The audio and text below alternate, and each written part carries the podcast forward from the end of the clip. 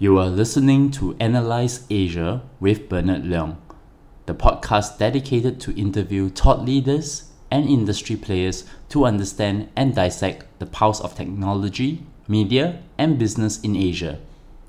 The show is sponsored by Ideal Workspace, which promotes a healthier way of working through their adjustable standing desk. You can visit their website idealworkspace.com. Hi Vinnie, Hey Bernard. how are you doing? Uh, really good. It's been an interesting week. I think I've been in three different cities in the past week and a half. We are talking to Vinnie Lauria, partner in Golden Gate Ventures, based in Singapore, but I think he invests across Southeast Asia. So, Vinnie, tell us your story. Sure. So I've been out in the region a little over four years now. One year of that was actually backpacking. So my wife Christine and I spent 13 months just on the road exploring, not with the intention of moving here, but just n- new adventures for us. But every time we went into a city or you know a new country, we were always looking up what's going on in the startup scene because that's kind of what we knew to connect with. So I ended up eating probably dinner or having lunches with over 100 startups across a dozen countries and just ended up getting really really attracted to Southeast Asia and everything that was happening here. And when we talk about Christine, she was one of our guests in one of the episodes that talk about the startup ecosystem. And so to draw the connection back, so you started off as a consultant from IBM. Then after that, you left. What what do you do after that? basically ended up in San Francisco like a lot of people do. Was living in a hostel in downtown San Francisco. Which year was that? Which hostel? It was in the Mission District, the Tropicana hostel. and actually, I maybe probably didn't uh, pronounce properly. Which year was it? That was in 2004, Hmm. so 11 years ago. That was when Facebook just started, isn't it? Yeah, I think it was. Uh, Facebook was just open for EDU colleges at the time. That's basically why I moved out. Like, I could see things starting to pick up again. Like, MySpace is very popular. You know, there was this, when I was in college, that was the dot com boom. So, all these huge companies were being formed. I graduated 2002, you know, right after the dot com crash or kind of as it was crashing. So there was this basically lull for four years, and then it started picking up again. And that's, you know, I went out west, like many people, of search for exciting opportunities. So that was the period where the Web 2.0 movement started. Yeah, how, how was it like then? It was awesome. I, I loved it. I mean, so my first company, Mitro, we were seven guys living in a three bedroom apartment. We lived above some Facebook guys. They weren't the founders, but some early employees of Facebook. Many of them were still there uh, and very wealthy for it. And it was just a really great time. So for me, it was like going to Hollywood. You know, the first time I went to Michael Arrington's house, he used to throw parties at his house all the time. This was when TechCrunch was a he used to be a lawyer and TechCrunch literally started as him being a lawyer writing kind of a tech blog and what was going on and it started getting some traction getting popular so very very early days but to me it was hollywood because i would read about all these companies and i knew about them and i used them. But then to like interact and have drinks with the founders i, I really felt like i was in hollywood and it was amazing.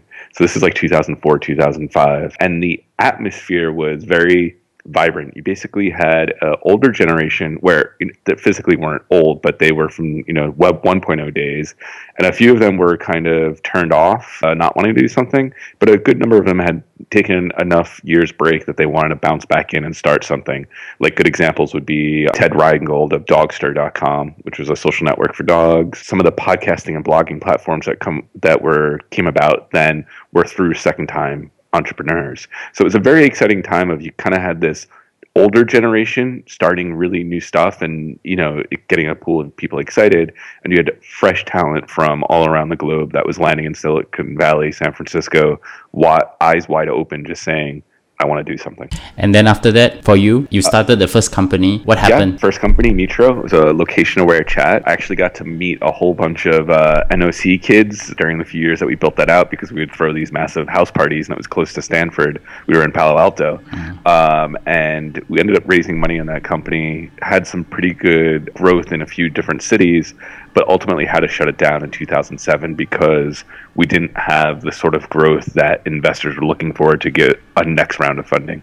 So when you talk about NOC, you are talking about the NUS overseas college students, right? That's that's correct. And little Yeah. did I know how much people like Gwen Vinod of Money Smart that I met, you know, like ten years ago that oddly enough would get reconnected with them back in Singapore and now I'm great friends with them.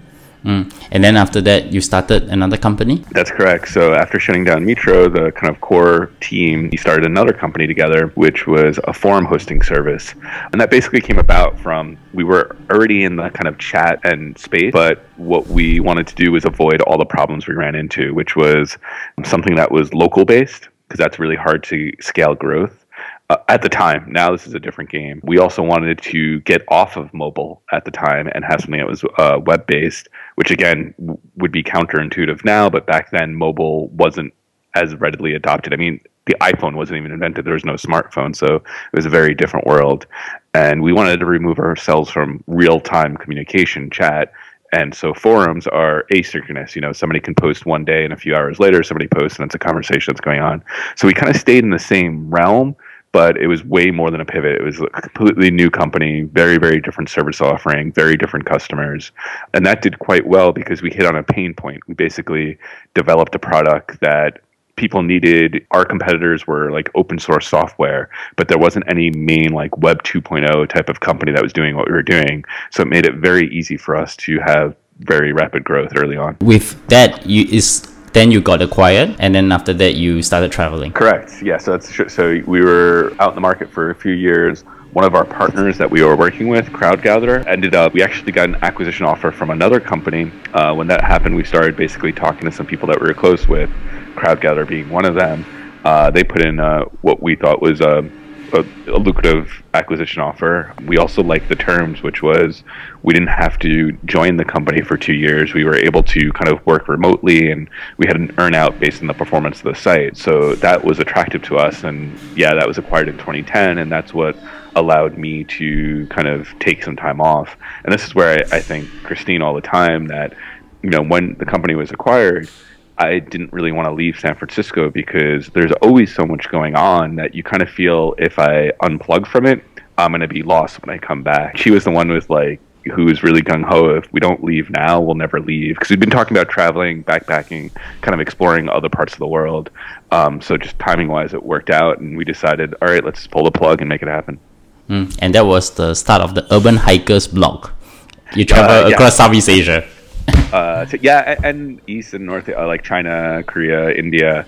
Um, so about a dozen countries in Asia. Not all of Asia, but a lot of Asia. And we would try to spend a month per country. And then you end up starting Golden Gate Ventures. Yeah, uh, and so I feel really, really fortunate with just how that came about because that wasn't planned. Um, you know, when I set off traveling, Christine and I, we actually thought we were going to spend half our time living in like Italy and in South America. We, we didn't even expect to spend a full year in Asia. Um, we just got sucked in because it was so different to us. We had never been here, especially a place like China. You know, we ended up spending three months in China because we just, you know, took it all in in terms of everything we had heard and expected was different once we were on the ground. And so Golden Gate Ventures literally came about by accidentally doing customer development in such that I met startups from all these different countries and realized that in China there was a lot a very mature kind of investor startup ecosystem. A lot of money was moving around.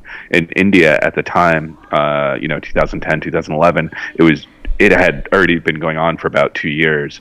But in Southeast Asia, because it's different markets, different languages, cultures, startups, investors, all these different things, it was definitely a challenge for the what I saw for startups to raise money. It was the number one question startups always asked me in 2010, 2011 was, how do I raise money? Who do I talk to? How do I pitch?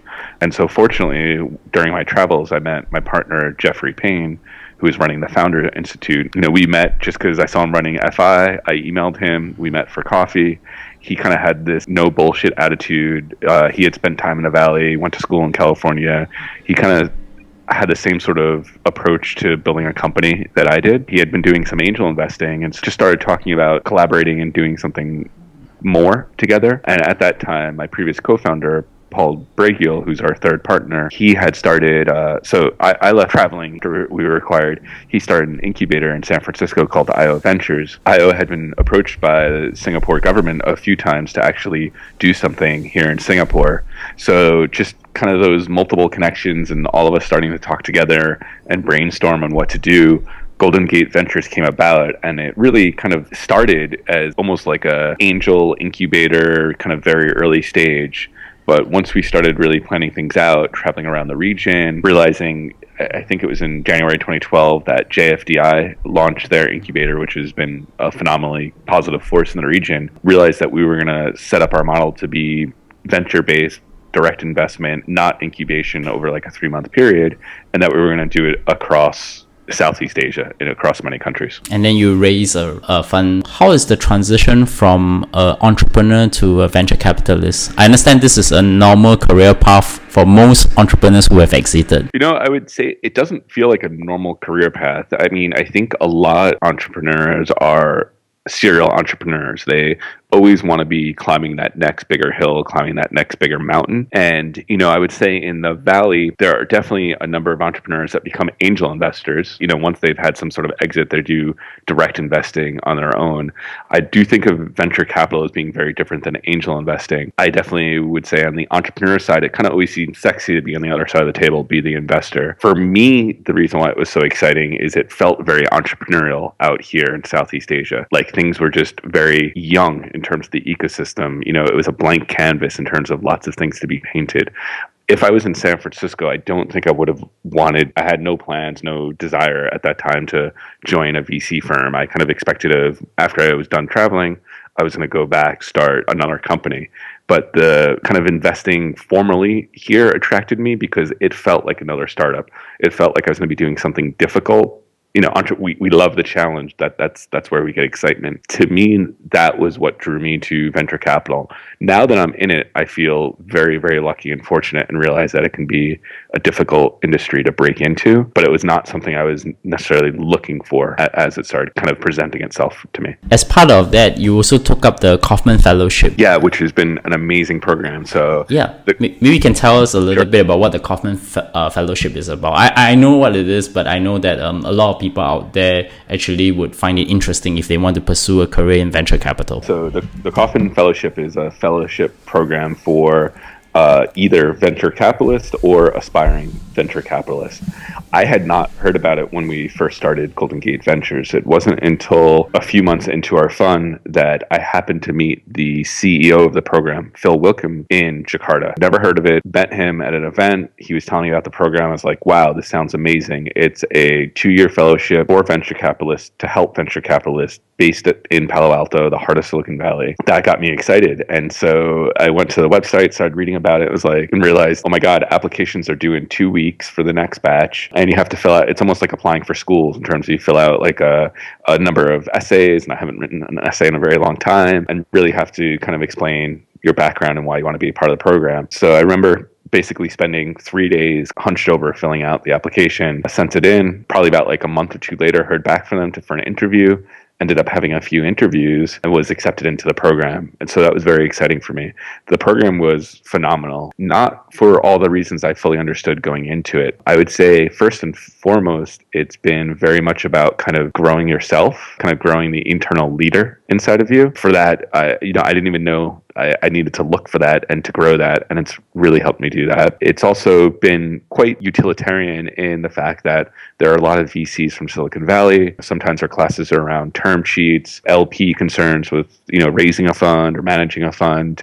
Um, so there's a lot of like practical utility, hands-on learning. But the other part is all the anecdotes that you know they invite these uh, seasoned veterans, you know, people at top tier firms from the valley to kind of come in and just share stories of funny stories, anecdotes, things that have gone well, things that have gone terribly, terribly wrong. And I kind of feel like in the two years that I was in the program, I learned about a decade's worth of stuff. So I, I actually just only recently graduated last year. There's a, quite a number of other investors in the region that are part, are Kauffman Fellows, like Amit of Jungle Ventures, uh, Nick Nash of General General Atlantic out here. And so there's quite a strong representation from Southeast Asia. Yinglan Tan of Sequoia as well. He's a Kauffman Fellow. So again, this is a network I had never heard of, but once I found out about it, very, very um, turned on by it. And then they also have a, a special program for basically aspiring VCs, uh, you know, maybe an MBA student that wants to break into venture capital.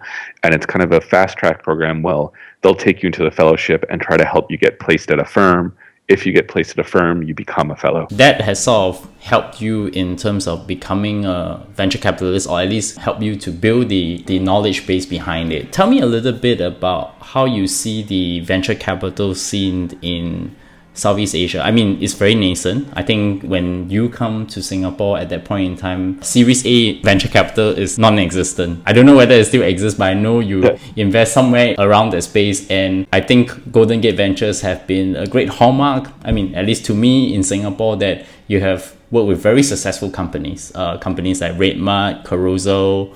Uh, in Indonesia, you deal with Bilna, right? Yep. And you also have a company that went from Singapore to Silicon Valley called Nitrous.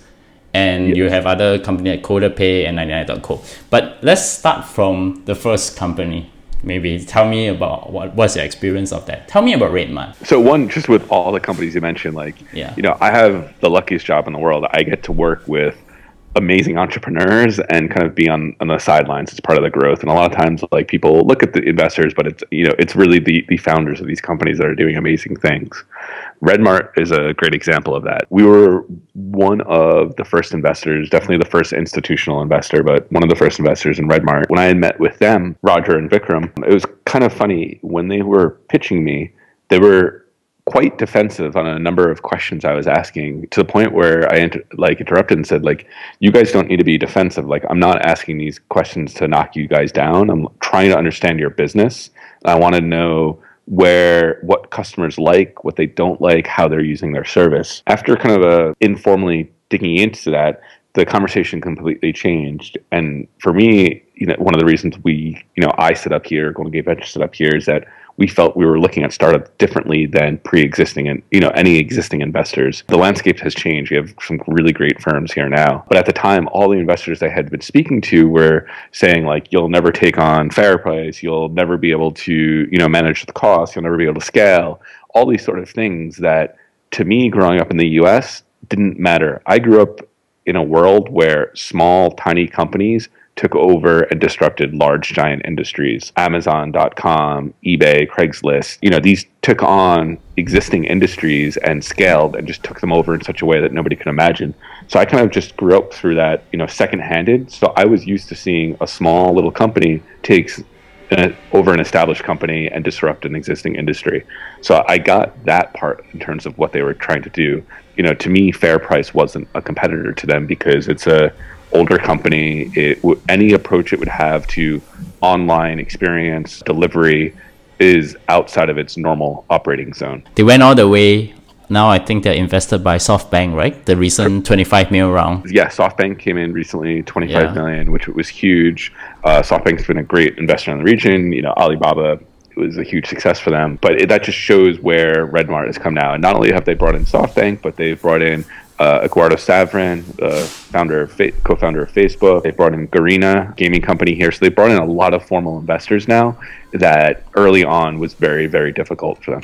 So it's a very good case of what Paul Graham said about do things that don't that don't seem to look like it can be scaled, and then it, it basically define its own category. Yes. What about Carousell? Carousell. So yeah, I had Carousell. I, I always like call yes. Carousell. I don't know why. Yes, that's fine.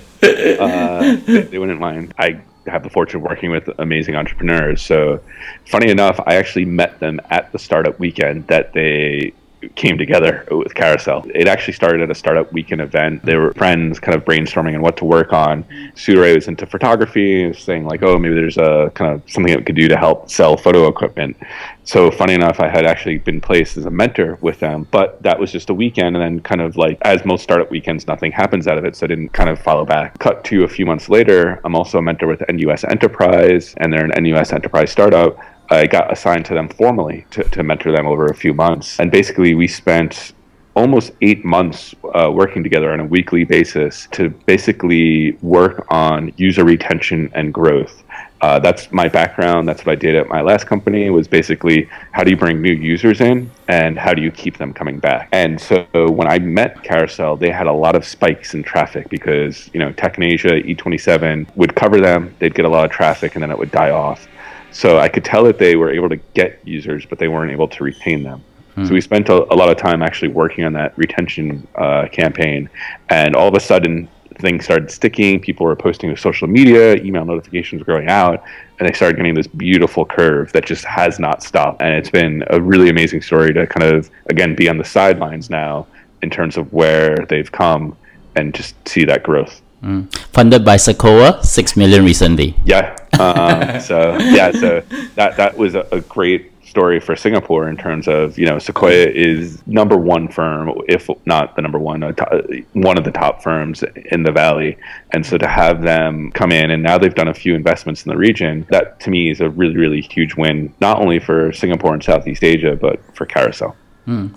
And they also have an angel investor by the name of Darius Cheung, who actually used to have the first startup called 10Cube that was acquired by McAfee, and then he started uh, 99.co, which I think you are is also part of your portfolio as well. Yes. So yeah, we invest in 99Co, and again, it's because we invest in great entrepreneurs. Darius is a, a, force in the Singapore ecosystem. So not only was he kind of a first generation of building out a company, building, going to the U.S., getting acquired by a large U.S. company, coming back, and then basically becoming an angel investor, investing himself, and building multiple companies after that. So, to me, that type of person is what has made Silicon Valley what it is today. It just happens to be six or seven generations in. Mm-hmm. Uh, so Darius, and, and, and he's not the only one here. There, there's many others like Darius.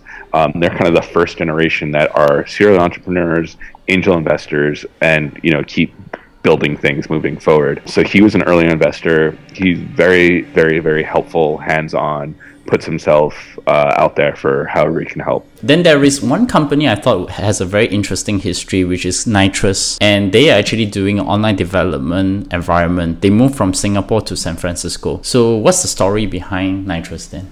Nitrous, again, a great team. Met actually at a hackathon I threw, Super Happy Dev House, mm-hmm. when I was just traveling through Singapore. So I ended up throwing this two day all night party hackathon. Nitrous had a different name at the time, but they basically built an app that weekend that ended up winning the hackathon. We kind of stayed in touch. They started working on this new product, Nitrous. And I would say, even though I'm a former developer, computer engineer, I, I didn't get the tech of it 100% at first but I did know that, and so did Jeff. And you know, this was a joint decision; it wasn't just me. But mm. we, we both knew that these are three really, really talented guys. When we saw other developers see what they were working on and saw their mouths drop, we knew that okay, these guys are onto something. Um, they had indicated to us from day one that they wanted to move to the valley. That's some, one of our selling points is we're not trying to move a company to a valley, but if to the valley, but if a company does want to go to San Francisco and we can be helpful with that, that's what we like to do. They even actually wrote about us on, on TechCrunch that we were just kind of helpful with every from everything of like finding an apartment, uh, like on Airbnb when they first went there, to actually making a whole bunch of investor intros and helping them raise that first round in the valley. Mm. And they got invested by Bessemer, which Correct. was the most recent round uh, Series A round. And also, I think probably with what they were developing, it is better off that they were in the Valley than be in Asia. Yeah, I think so. They're, what they're developing is something that other startups use. So people here in Asia can use them, but the reality is the density of startups in San Francisco that use their product is huge. That's actually one of the reasons why they were invested by Bessemer. One of Bessemer's investments was a customer of uh, Nitrous and basically told Bessemer like, "Hey, you should look at these guys. What they're doing is really cool." We have been very biased. We talk about only Singapore, but yeah. you are a Southeast Asia investor, and I'm pretty sure you, there are much more interesting companies. So I'm going to start with Indonesia.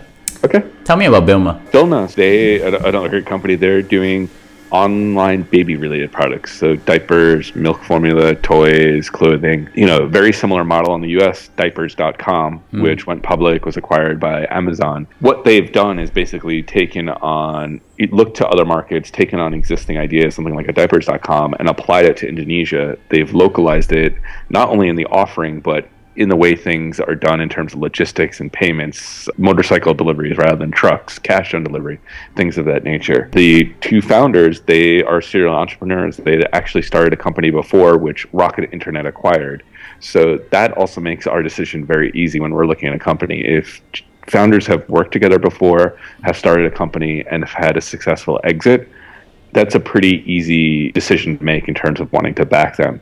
Even if they haven't had a successful exit, as somebody who's had a failure in my past and had to shut down a company, if a team has worked together, has shut down a company and starts another company together, I'm very, very interested in seeing how we can partner with them because that's a huge life lessons that's learned And if you can stick together through thick and thin, there's a good chance you're going to do really, really well in life. How about in terms of the e-commerce scene that's actually exploding now in Indonesia?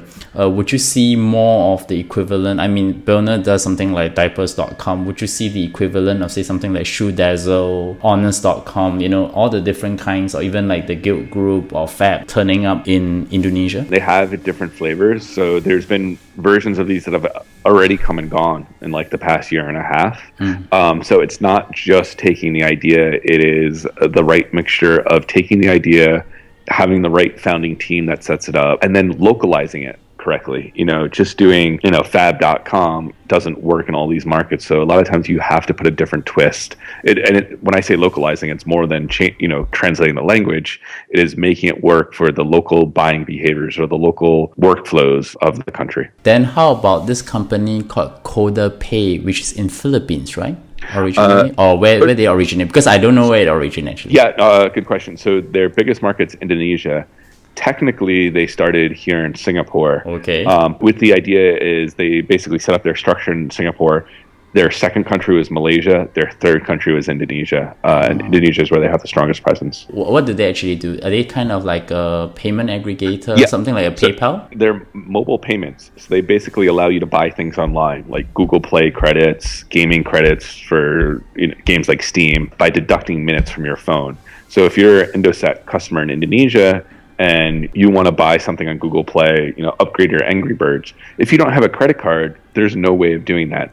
Coda Payments allows you to deduct $5 worth of minutes from your prepaid phone, which you may be topping up weekly, and convert that into Google Play dollars. Mm-hmm. So uh, to me, they are basically PayPal localized for these markets where people don't have credit cards but need to make payments and need to move money around.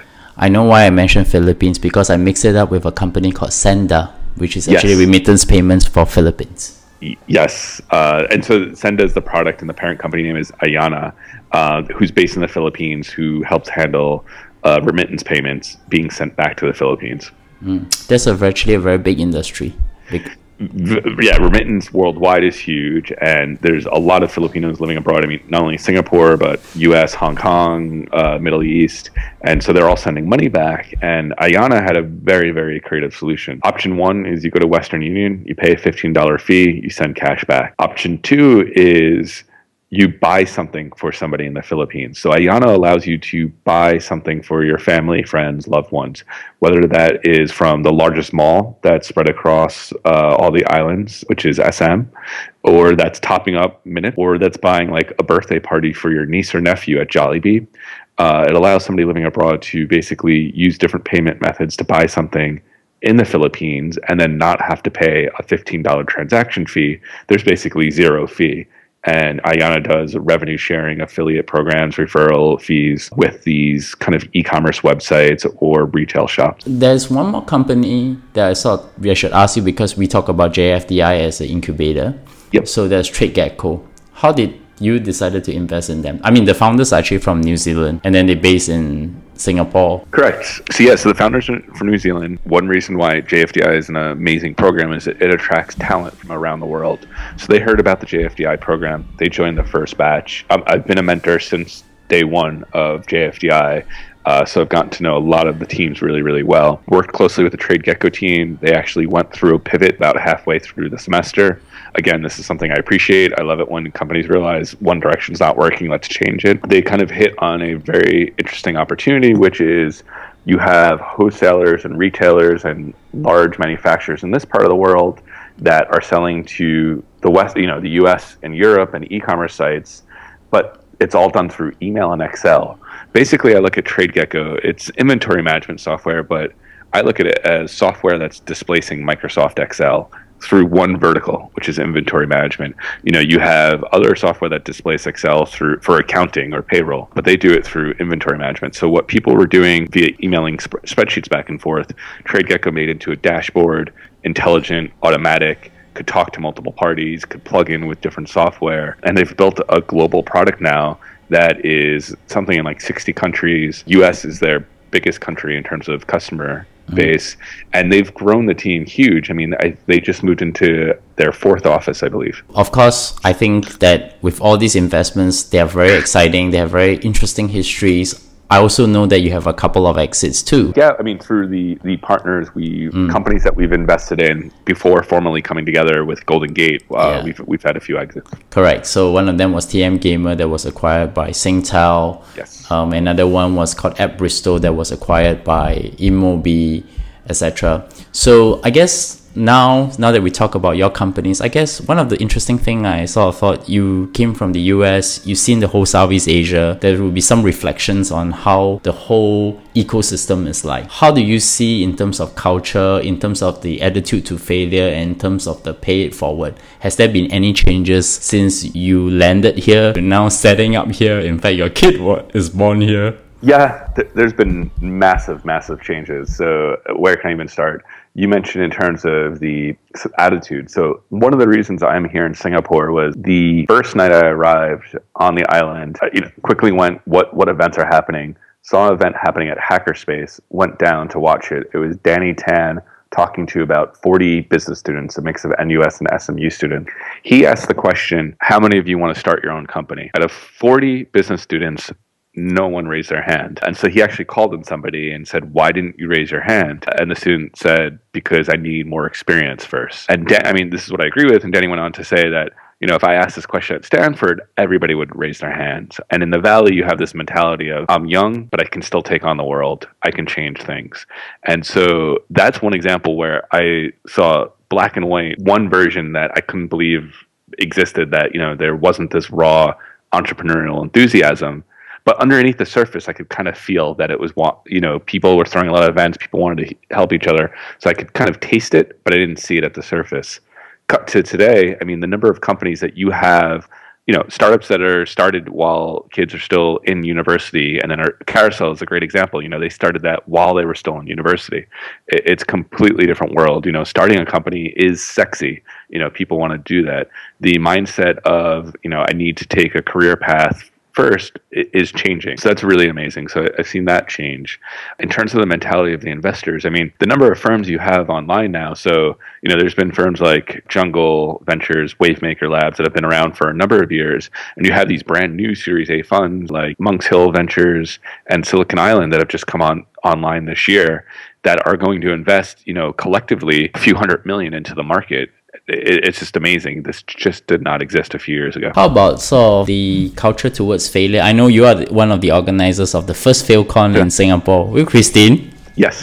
Uh, how do you see that have changed too? I mean, Christine and I had this conversation about zombie companies, and I think part of my social duty in the last two years was actually I spent time talking to some founders and convinced them to shut down their companies. a few things. For me, failure, coming from the Valley, failure is a badge of honor. It's something that 99% of entrepreneurs go through. The 1% that don't, it's not because they're smarter, it's they're just lucky. Like, you know, we're all comfortable failing. You know, we you play a video game, you fail 20 times before you get to the next level. That's part of learning. So for me, failure is part of learning. Uh, failure means you're taking risk.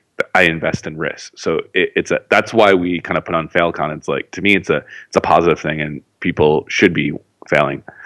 That being said, the mentality, the reason why we threw it on is we did feel at the time, you know, when we the first one was 2011 or 2012, that failure was a taboo, uh, and people didn't accept it with wide open arms. I think that's changed now as well. Uh, it's it's not to the level of the valley, but people are much much more comfortable with the idea that shutting down a company isn't the worst thing in the world. You know, t- going back to your investors and saying this didn't work out isn't the worst thing in the world. You know, going back to Danny Tan at the who was giving the talk at Hackerspace at that time, he had a startup. I'm blanking on its name right now, but he ended up shutting it down. It was invested by uh, Joi Ito, yeah. yeah, Joe, It's Joey called Ito. Found at that Found, point in time. thank you. Yep, yeah. So right there, that, that's a great. That's an entrepreneur that he built something. He raised some money, ended up shutting it down. Has now built a wildly successful startup, HipVan, that's growing like gangbusters. And it's all to me is part of the process. It's part of the learning process. Mm. And so I've seen much more acceptance for failure. I still don't think it's it, it's not to the level of the valley, but that's okay. Uh, It, it's been improved greatly. Mm. How about in terms of infrastructure? I mean, there's a very interesting post from your team, um, Justin yep. Hall, and he was talking about a little bit about legal because I think that in Southeast Asia, the kind of structures we have are not as sophisticated as in the Valley. So, in terms of doing Series A agreements across in different parts of Southeast Asia, how do you see those kind of infrastructural challenges? The challenges, basically, it, you know, it so in Singapore, it Singapore is one of the easiest places to set up a business. Mm. It's one of the most transparent structures.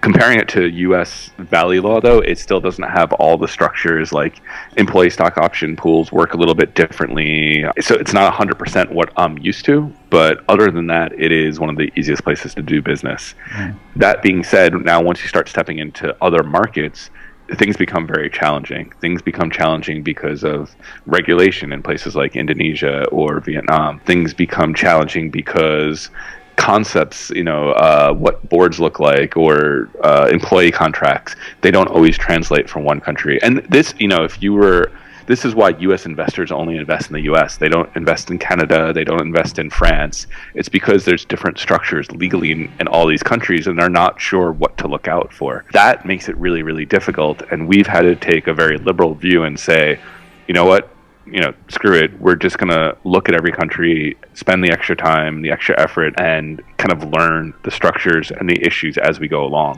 Mm-hmm. One thing that we've done to help kind of alleviate any really big surprises is every time we do an investment, we try to bring in a local investor, somebody in that country who's been doing investments, has started companies that kind of knows the ins and outs of what needs to be in, it, in a legal agreement. By bringing that person in, that's really, really helped us not lose our shirts when investing in across the region. Mm. Then how about things like payment systems? I mean, Smithy and I always talk about the problem with payments across the region. Um, I guess startups also have the same challenge, particularly for SaaS. There's no common payment systems in Southeast Asia. How, how, do you see that? I mean, you invested in Coda Pay, so you uh, think that that problem can be solved soon? As an entrepreneur, I love challenges, and so payments to me is the largest challenge, and therefore it is the biggest opportunity. Solving payments issues in this region is a billion, if not multi billion dollar opportunity. I don't think there's going to be a one solution fits all. Most of our portfolio, the number one type of thing we invest into are payment related startups. They all have different flavors and are attacking different geographies because basically people don't have credit cards in a, a large part of this region, or maybe they do have credit cards, but they're scared of using it for fraud and they want to pay with a different method. All of these are challenges for, you know, a PayPal coming into the region, but for me are opportunities for a local startup who wants to tackle that challenge. It definitely is scary because you have to deal with regulation and governments, and it's different from country to country. But that means the person who does tackle it has the biggest prize to win. How about talent and compensation then? Talent and compensation. Mm. Uh, good so, question. Yeah, so talent is a bit scarce in this part of the world. I mean, unlike the Valley where you can have someone who works in Facebook who still have the kind of fire in the belly to work for a startup because they think that that would be the new Facebook there's right. this shifting of talent within the startups to the big boys. I think it's beginning to happen, but I think you see it more from the ground level. How do you see in terms of talent? I know for sure because I'm Singaporean and I know a lot of my counterparts are afraid of things like stock options as well. So, so it, it's mixed on many levels. So first and foremost, I, I think there's smart people everywhere. And so there's incredibly talented people here. You know, Silicon Valley is a magnet. It attracts talented people from around the world all into one place. So it's nothing about the water. It's not people natively in San Francisco are talented. Mm. It's that it attracts the best of the best from around the world into one city. That being said, so now there's smart people everywhere. They're here. Uh, you know, I don't think there's necessarily um, a greater talent issue here than other places. If you ask any startup in San Francisco, what is your bigger problem? They will say hiring engineers. So that's a universal problem. So you could be in the city with the best engineers in the world, with the largest pool of engineers, but the reality is you're competing against every other company. You know, a startup will be pissed at Facebook because they're paying an engineer, you know, $180,000 a year, and they're saying, how can I compete with that? I'm a, I'm a startup or uh, a hot startup that just raised money, stealing people from another startup. So it's a super, super competitive in the Valley, and that is the number one pain point a startup would say would be engineering talent in the Valley. So to me, that's universal. So people complain about that here, people complain about in the Valley, mm-hmm. might be for different reasons, but it, it's the same complaint. Mm. Um, where I do see a difference is people working with the latest and greatest tools. So in San Francisco, you know, if you're a developer, you're generally really, really well versed in kind of the best methodologies, the best platforms, frameworks that are out there that may only be like four days old. But you're talking with your friends about that, you're using it, you're learning through osmosis. I think the farther you step away from the valley, the slower that information travels. Even though it's on the internet, there's still a human component to it.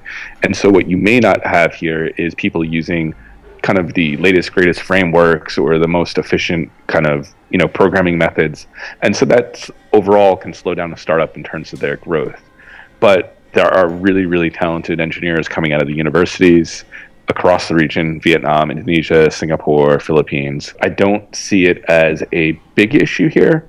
Um, I just see it as a universal issue worldwide. Okay, so if you were to look at it now, and then if you project it to maybe another five years' time, would you see a more robust? I mean, now I mean, Series A is just in the beginning, and I think in Singapore, I think you can see Series C onwards actually I think when a company hits Series C, there isn't a problem raising any money. Would you see that the entire spectrum will start to uh, fill up, and then we have yeah. the variety from there? Yeah, I do. So I, I, I see the the spectrum has been pretty full. So or it hasn't been full. I see the spectrum as basically full now in 2015. The reason why, yes, Series C or later is easy to fundraise is because if you're big enough to be raising, you know, 50 plus million dollars, you obviously have grown quite big. You have a lot of revenue in the book. An international foreign investor is going to take a view at you. So that's why at the very top level it's easy. Mm. But now you have Singapore government has just poured in tons of money and created all these kind of seed early stage investments. You have at least three, maybe five Series A funds that just came online that, or are coming online this year.